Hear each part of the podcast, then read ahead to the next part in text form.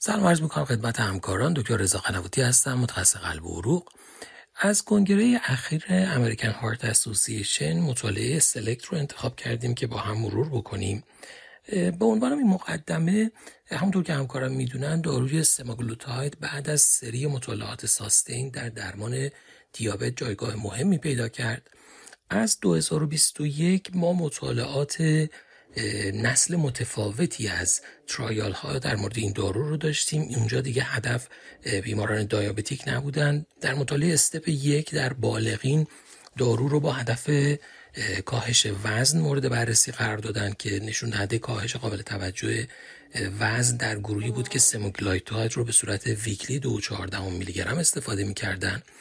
در 2022 در گروه adolescent مطالعه STEP TEENS رو داشتیم که این مطالعه هم هدف و endpoint ش کاهش وزن با استفاده از semaglutide weekly با دوز دو و چهار دهم بود که اون هم نشون دهنده efficacy دارو برای کاهش وزن بود. در 2023 هم مطالعه STEP HFpEF باز مجددا دارو رو به صورت weekly با دوز دو چهار دهم میلی گرم در بیماران HFpEF مورد بررسی قرار داد که نشون دهنده کاهش symptom های بیماران و کاهش وزن و بهبود functional class بیماران در HFpEF بود. اما مطالعه SELECT که در کنگره AHA نتایج اون منتشر شد semaglutide به صورت weekly با دوز دو هم رو این بار در بیمارانی که دیابت ندارند ولی obesity با BMI بالای 27 دارن و atherosclerotic cardiovascular disease دارن با هدف تاثیر بر روی outcome ها مورد بررسی قرار داد. تا قبل از این در بیماران non-diabetic همیشه هدف کاهش وزن و بهبود symptom ها بود اینجا outcome ها یعنی MACE رو 3 point MACE رو مد نظر قرار دادن. از نظر baseline characteristic این مطالعه متوسط سنی بیماران 61 منها به علاوه 9 سال بود. متوسط BMI بیماران هم 33 و یک سوم بیماران A1C کمتر از 57 دهم رو داشتن و مابقی بیماران diabetic نبودن ولی A1C بیشتر از 57 دهم یعنی در مرحله prediabetes بودن. دو سوم بیماران atherosclerotic cardiovascular disease شون از نوع MI و بقیه CVA یا peripheral arterial disease بود.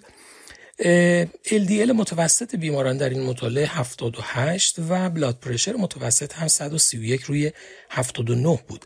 نتایج این مطالعه نشون داد که از نظر primary endpoint مد نظر مطالعه یعنی cardiovascular death non-fatal MI و non-fatal stroke استفاده از داروی semaglutide باعث کاهش یک و نیم درصدی در absolute risk میشه و absolute risk reduction معادل یک و نیم تقریبا 20 درصد relative risk reduction رو ایجاد کرده و number needed to treat ی معادل 66 رو برای این end به دست آورده که عدد قابل توجهی هست. از نظر endpoint های دیگه ای که در مطالعه بررسی شد از نظر death from cardiovascular cause علیرغم اینکه شیفت به سمت semaglutide بود ولی از نظر آماری تفاوت معنیدار نبود ولی از نظر heart failure composite end ها و death from any cause باز در گروهی که semaglutide استفاده کرده بودن ما risk reduction قابل توجهی داشتیم. یعنی از نظر heart failure composite endpoint ها 18 درصد و death from any cause 19 درصد ما relative risk reduction رو داشتیم. از نظر endpoint های secondary مد نظر مطالعه هم تقریبا میشه گفت حدود 10 کیلوگرم گروهی که semaglutide استفاده کرده بودن کاهش وزن رو تجربه کردن و تقریبا در پروفایل متابولیک بیماران در گروهی که semaglutide رو استفاده کرده بودند در کنار کاهش وزن ما کاهش هموگلوبین A1C رو داشتیم که حدودا به طور متوسط میشه گفت سه دهم درصد کاهش A1C در این بیماران اتفاق افتاد. کاهش در waist circumference systolic و diastolic blood pressure و همچنین کاهش در پروفایل لیپید این بیماران هم به طور قابل توجهی مشاهده شد. بنابراین نتایج این مطالعه نشون میده که استفاده از داروی semaglutide با دوز دو چهار دهم صورت weekly در بیمارانی که atherosclerotic cardiovascular disease دارن و BMI بالای 27 دارن در صورتی که حتی بیمار دیابت هم نداشته باشه در نهایت منجر به بهبود outcome هایی مثل cardiovascular death MI و CVA میشه که البته این بهبود عمدتا ناشی از کاهش در میزان MI و CVA بوده و خود cardiovascular death کاهش آماری معنیداری نداشته ولی death from any cause کاهش آماری معنیداری داشته. امیدوارم این مطالعه برای پرکتیس روزمره شما مفید بوده باشه. ممنونم از توجه شما.